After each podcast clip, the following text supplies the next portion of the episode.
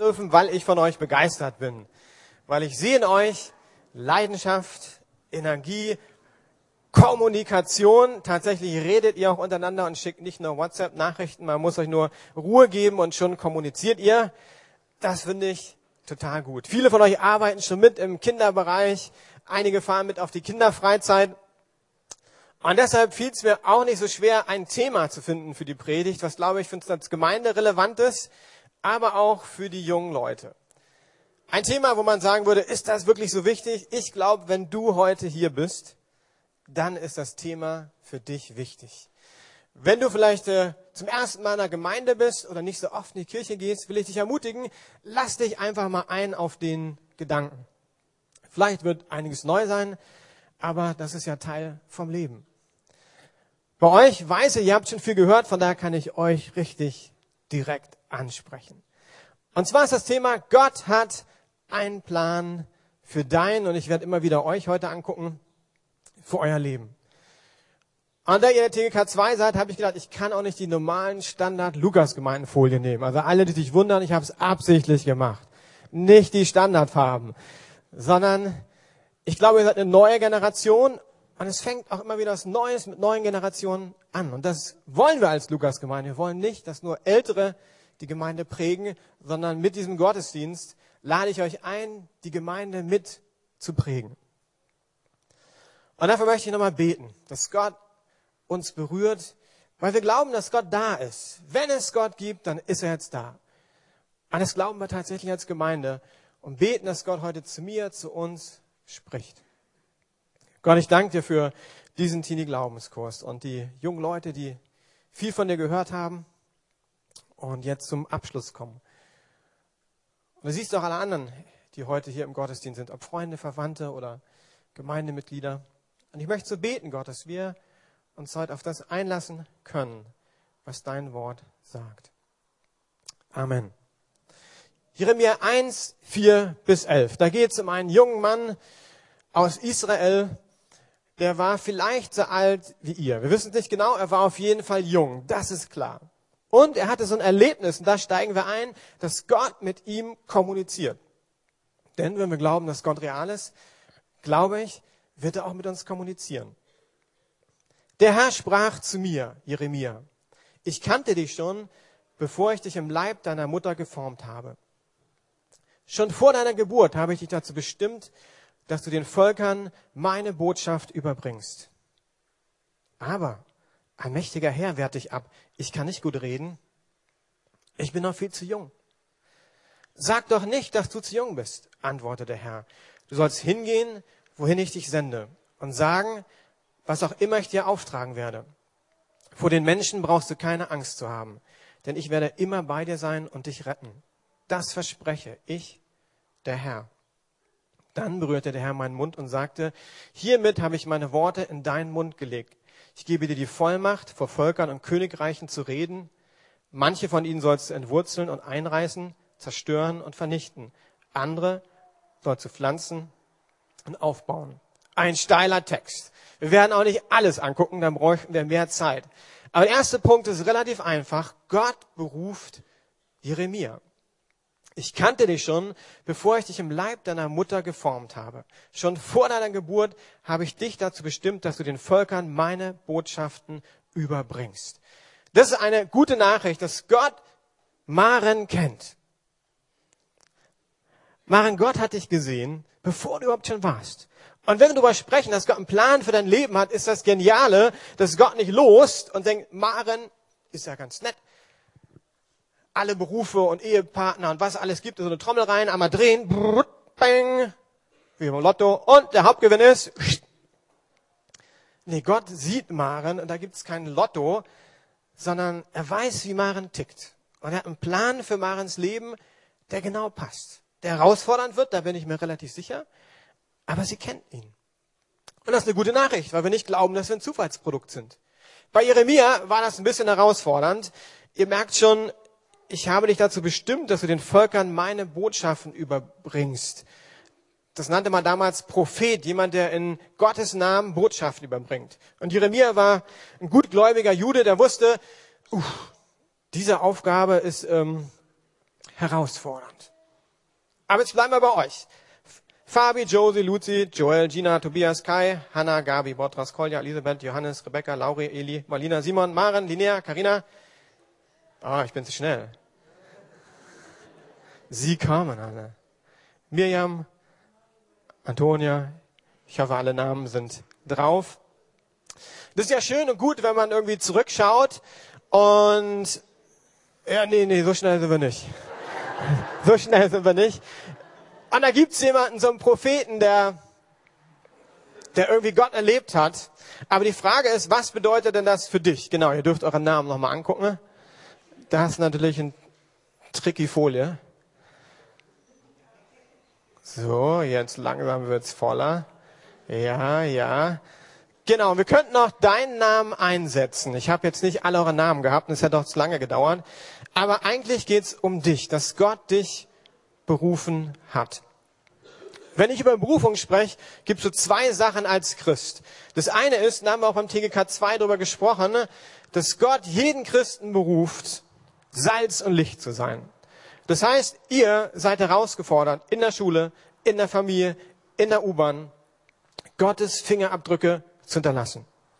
Dazu brauchst du keine Sonderberufung, sondern Gott sagt, wenn du Christ bist, und Jael zum Beispiel, in welcher Schule bist du? Äh, Sophie Charlotte Gymnasium. Okay, Sophie, Charlotte Gymnasium. Wie viel aus dem TGK 2 sind in dieser Schule? Keiner, habe ich mir gedacht. Ich habe nicht vorher gefragt. Also bist du gerufen, dazu brauchst du keinen Sonderauftrag, in dieser Schule, ich nenne das mal, Jesus seine Fingerabdrücke zu hinterlassen. Weil Jesus ist im Himmel.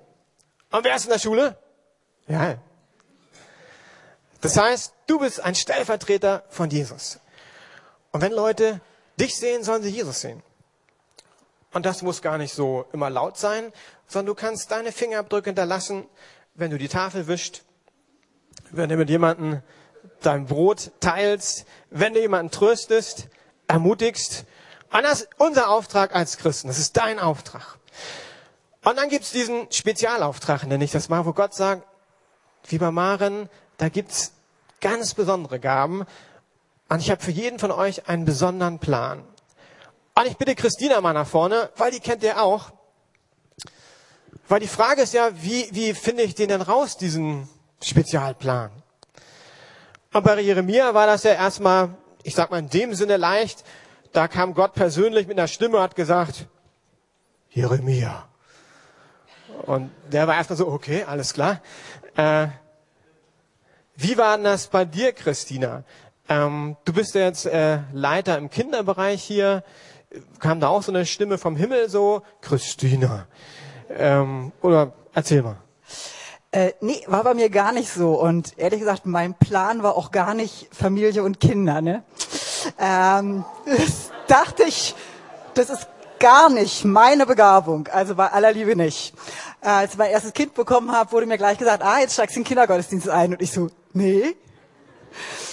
Ich stieg im dritten Kind ein. Ähm, wir hatten Mitarbeiter, also wir hatten Treffen, die Eltern saßen da und die Mitarbeiterin stellte uns vor vollendete Tatsachen, sie hört auf. Und wir Eltern alle, und jetzt? Und dann war ich, dachte ich, okay, beim dritten Kind, naja, gut, ich übernehme das, ich werde die Gruppe jetzt organisieren. Ich wusste nicht, was organisieren gleich Leitung heißt. Ähm, ja, und ich habe angefangen, diese kleine Gruppe von zwei bis dreijährigen Kindern zu organisieren und habe total gemerkt, wie mich das total entspannt hat, wie ich es genossen habe. Und ich weiß noch, am Sonntag, ich saß mit den ganzen Kindern, kein weiterer Helfer, wir saßen am Tisch, ich habe Äpfel geschält. Wir haben uns super über Gott unterhalten, über die ganzen Sachen. Ich habe gesagt, ey, wie cool ist das denn? Was ich liebe, was ich merke, ist, ich liebe es, Gottes Liebe weiterzugeben. Und das funktioniert mit Kindern ja genial. Also wenn du das weitergibst, also würde ich sagen, bei dir war es so, keine Stimme vom Himmel, sondern du hast einfach mal ausprobiert und irgendwie gemerkt, da war eine Liebe, eine Freude.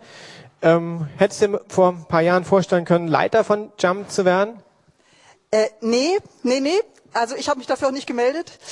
Ähm, da kam dann so eine Gertraude Langbehen und meinte, das sei ein guter Job für mich. Und dann hast du mit der gesprochen und dann habt ihr gesagt, ich soll jetzt bei Jump in die Leitung einsteigen. Und zwei Monate später war ich auf der Kinderfreizeit in der Leitung drin und ähm, ja, habe meine Grenzen gesehen und total gemerkt, es ist gut, einen heißen Draht zu Gott zu haben, wenn du Schritte gehst in Bereiche, die man eigentlich nicht kennt.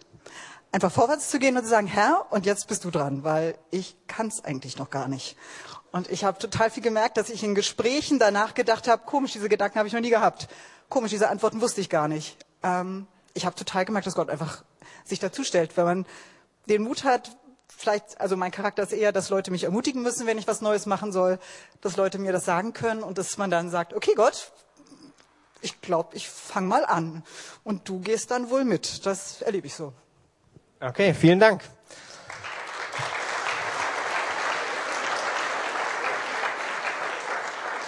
Das ist ja die große Frage immer wieder. Und wenn ihr die Extended Version der Predigt haben wollt, kommt zum zweiten Gottesdienst, ja?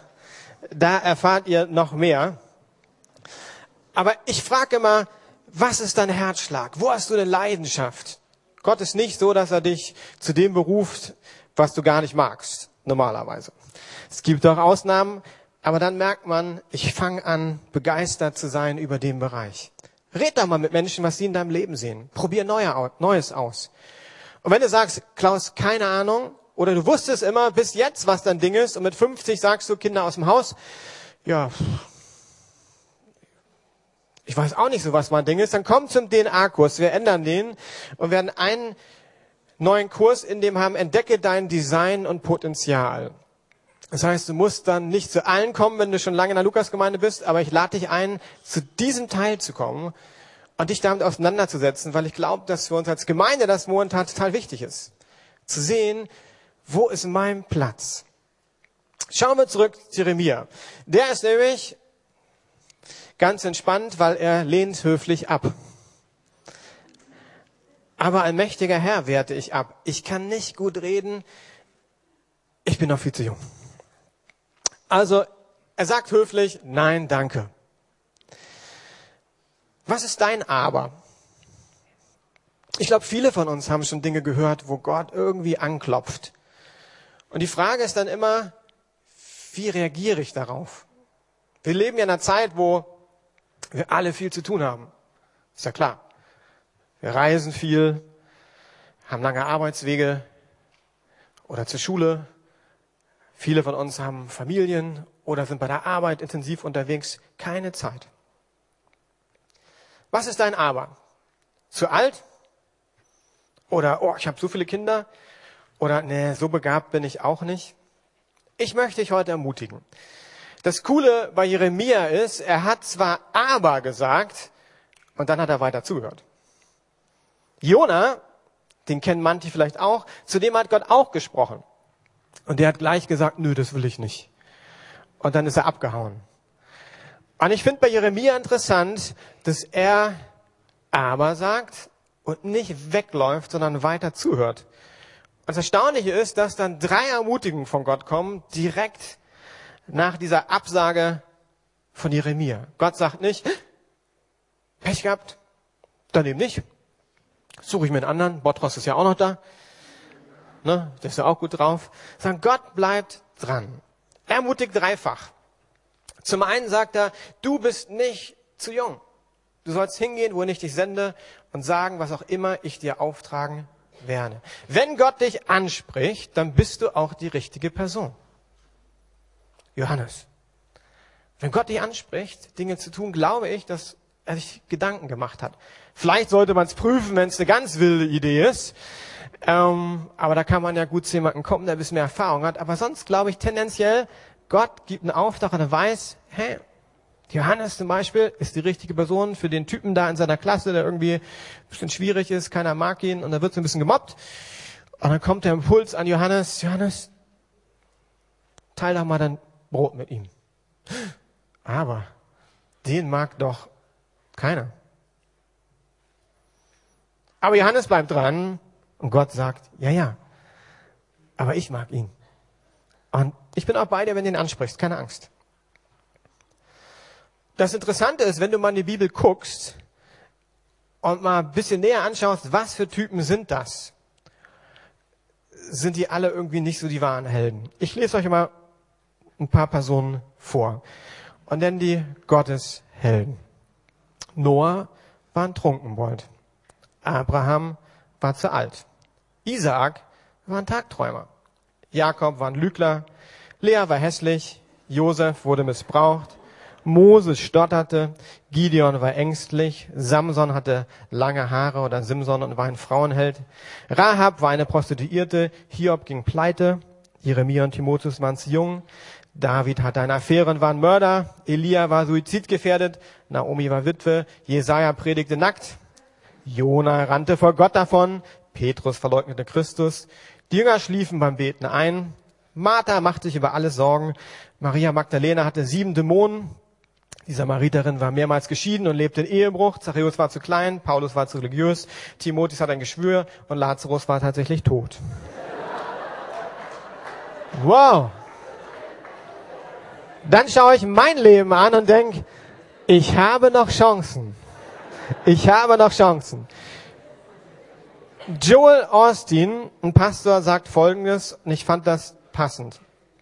Gott möchte dich trotz deiner Schwächen gebrauchen. Wenn Gott nur perfekte Menschen brauchen würde, hätte er keinen zur Verfügung. Deshalb, wenn Gott dich anspricht, hat er sich schon Gedanken gemacht. Die zweite Ermutigung ist, dass Gott Jeremia sagt, ich bin mit dir.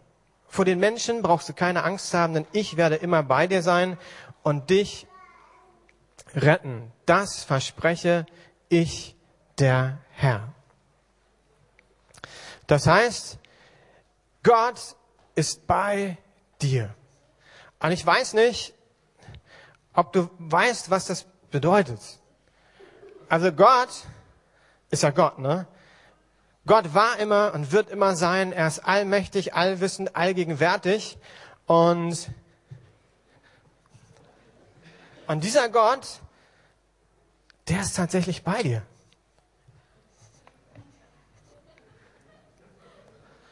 Ich weiß nicht, ob du weißt, was das bedeutet, dass eine Person immer bei dir ist.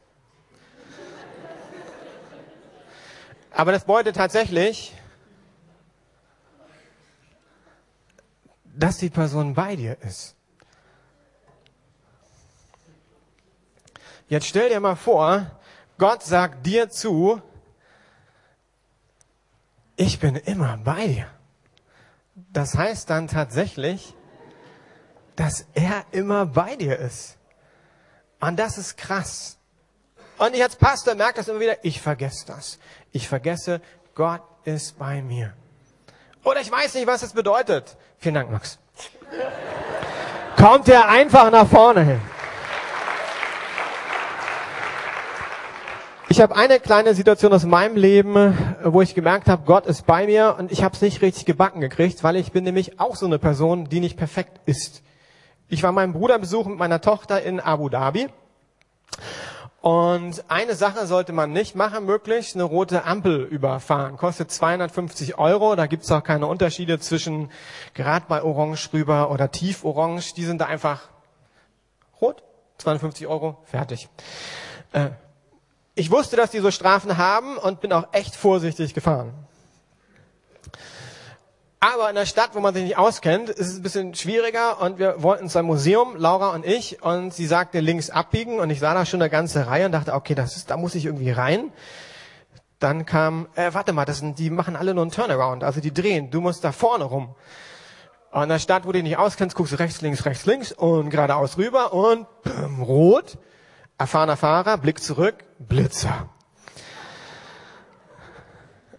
Ich wusste, es war teuer, ich wusste nicht wie viel, habe ich später gegoogelt, 250 Euro. Ich sag euch, Gott war definitiv bei mir. Ich habe auch so ein bisschen mit Gott geredet, aber ich habe mich tierisch geärgert.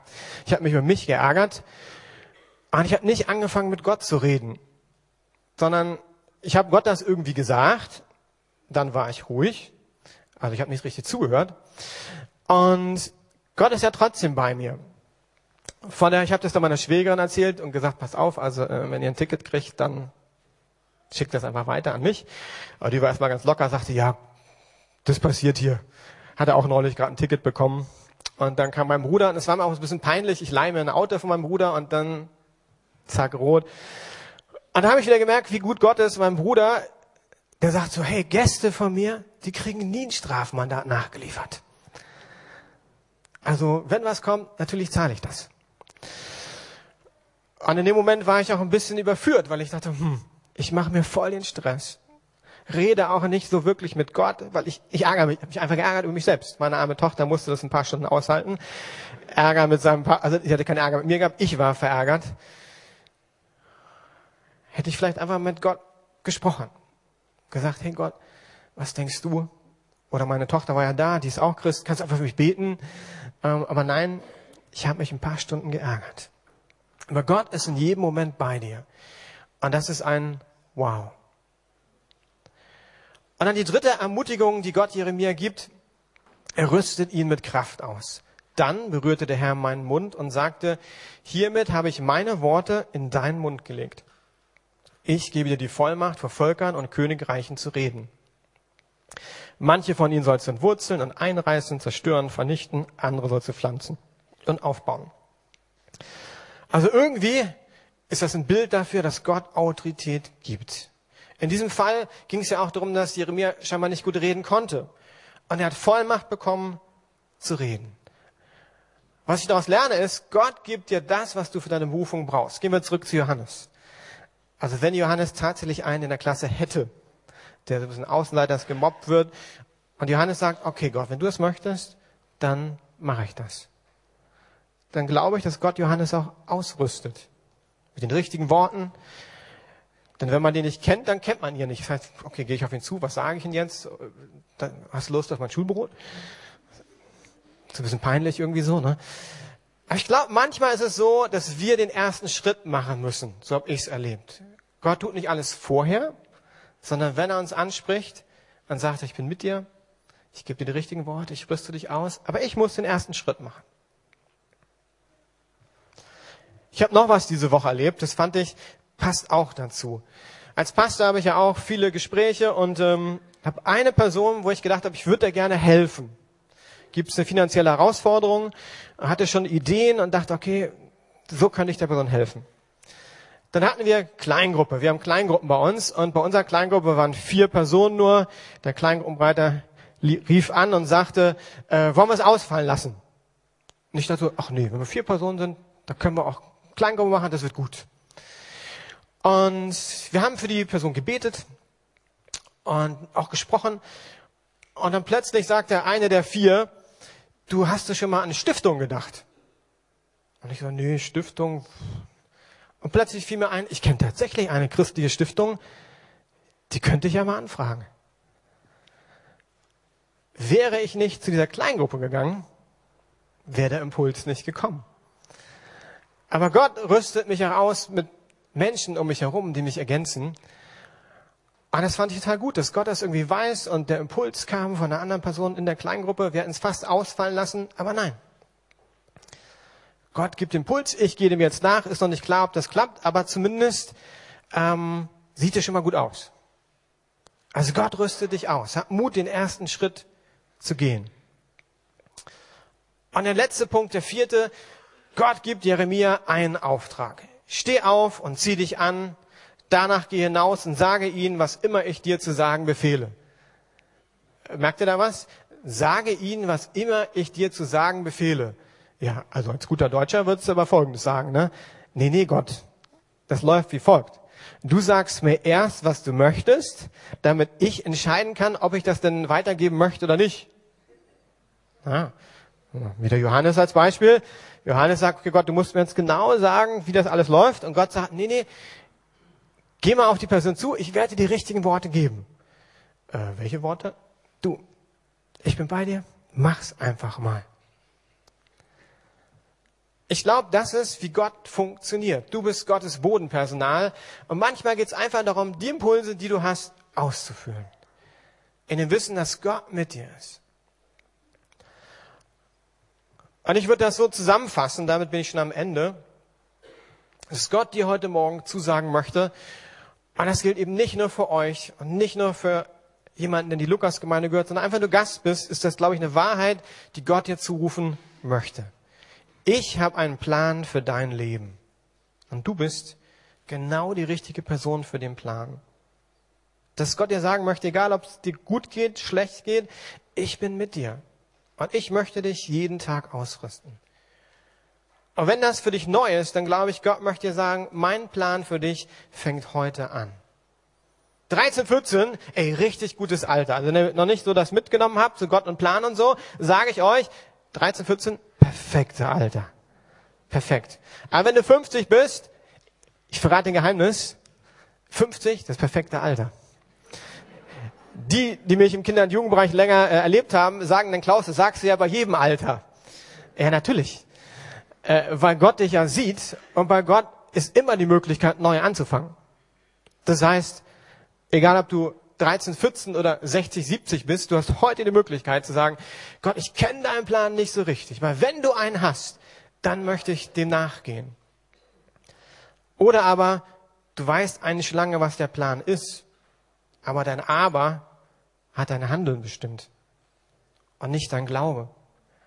Und vielleicht redet Gott heute, lass das Aber doch mal mein sein. Und vielleicht kann heute auch ein Moment sein, wo du Gott dein Aber gibst. Einfach mal sagst, Gott, ich gebe dir all das, was ich so denke, was nicht funktionieren könnte. Und dich einfach darauf einlässt, was Gott vielleicht dir als Impuls gibt. Und wer mich kennt, weiß, dass ich zutiefst überzeugt bin, dass Gott junge Leute gebrauchen möchte. Darum predige ich gerne zu euch zu diesem Thema. Und dass ich weiß, ihr seid einzigartig. Ich durfte euch eineinhalb Jahre begleiten. Ich weiß, ihr seid begabt. Ich weiß, ihr habt die ein oder andere Macke. Habe ich auch. Ich weiß aber auch, Gott kann mit den Macken umgehen. Und wir wollen euch heute auch als Gemeinde herzlich willkommen heißen. Wir wollen sagen, kommt ins Boot. Viele sind schon im Boot. Wir wollen mit euch träumen. Was ist unser Traum als Lukas-Gemeinde? Unser Traum ist, dass wir diese Stadt verändern. Dass Gottes Liebe anfängt, hinein in Schulen, Unis, Familien, Arbeitsstätte hineinzufließen. Dass viele merken, was ist denn hier los? Die Person ist ja anders. Weil du Jesus seine Fingerabdrücke hinterlässt. Und dass wir sagen, wir wollen ein Team sein als Lukas-Gemeinde. Wir sind nicht viele Einzelne, darum gibt es Kleingruppen. Wir wollen gemeinsam unterwegs sein und sagen, wir wollen mit Gott die Welt verändern. Und ich möchte euch einladen heute, hey, willst du mit Weltveränderer werden? Weil was bei unserem Teenie-Glaubenskurs anders ist als in der evangelischen Kirche, da gibt's ja die Konfirmandenbericht. Bei uns wird man nach dem TGK 2 kein Mitglied oder sowas, sondern ihr kriegt eine Urkunde, ein Geschenk und wir segnen euch. Aber dann ist es eure Entscheidung zu sagen, jawohl, mit diesem Gott möchte ich weitergeben. Und ihr kennt ja inzwischen alle das Taufbecken. Für alle Gäste hier unter den äh, Brettern ist ein Taufbecken versteckt. Und es gibt zwei Möglichkeiten zu taufen. Viele taufen als Baby. Es gibt auch Gemeinden, die einfach äh, untertauchen als Erwachsener, so wie Jesus das irgendwie erlebt hat im Neuen Testament. Und die Frage, die müsst ihr jetzt entscheiden. Ihr habt viel über Jesus gehört, äh, viel über Gott gehört. Und jetzt ist die Frage, hey, möchte ich das festmachen? Und wir haben die nächste Taufe und dann steht das an. Ich weiß, der eine oder andere sagt schon, ja, ich habe schon gewartet, ich will mich taufen lassen. Der eine oder andere sagt, ist es das, ist es nicht? Hey, das Gute ist, kein Druck. Gott kennt dich. Gott weiß, wann der richtige Zeitpunkt ist. Aber wenn du gesagt hast, ich möchte Jesus nachfolgen, ich möchte Christ sein, dann will ich dich ermutigen, lass dich taufen. Und egal, ob du dich taufen lässt oder nicht, will ich dich im Einladen, lass uns gemeinsam Reich Gottes gestalten. Und ähm, Kinderfreizeit kommt, da sind viele dabei, von daher bin ich schon gespannt, mit euch gemeinsam äh, nochmal unterwegs zu sein auf der Kinderfreizeit. Und möchte dafür beten, dass ihr Gottes Plan für euer Leben entdeckt. Und wir auch. Und das kann heute anfangen. Ich möchte beten. Gott, ich danke dir für die jungen Menschen hier vorne, aber auch jedem anderen, der im Gottesdienst ist. Und ich möchte so beten, dass wir das tief im Herzen spüren, dass wir gewollt sind. Dass du dich schon lange über uns Gedanken gemacht hast. Über jeden Einzelnen hier im Raum. Ist keiner im Raum, über den du dir keine Gedanken gemacht hast. Du kennst die Gaben, weißt, wie wir aussehen. Und du sagst, ich habe einen Plan für dein Leben. Und ich möchte die jungen Leute vor allem beten, Gott, dass sie das entdecken, wer du bist, was dich ausmacht, dass sie entdecken, welche Gaben habe ich denn, wie passt das zusammen. Und wie Christina sich auf den Weg machen, einfach ihre Gaben und dich zu entdecken, Jesus. Ich möchte für die Älteren beten, Gott, da wo wir gemerkt haben, dass immer wieder ein Aber kommt. Das geht nicht, aber ich kann das nicht. Die Situation ist nicht richtig. Gott, dass du uns erinnerst an die Momente, wo wir klar empfunden haben, dass du zu uns redest. Und dass wir uns aufmachen und dem neu nachspüren. Amen. So, ihr Lieben, dann bitte ich euch mal nach vorne zu kommen. Jetzt seid ihr dran. Die Mitarbeiter bitte ich auch nach vorne zu kommen. Und ihr dürft einfach mal so zwischen die Instrumente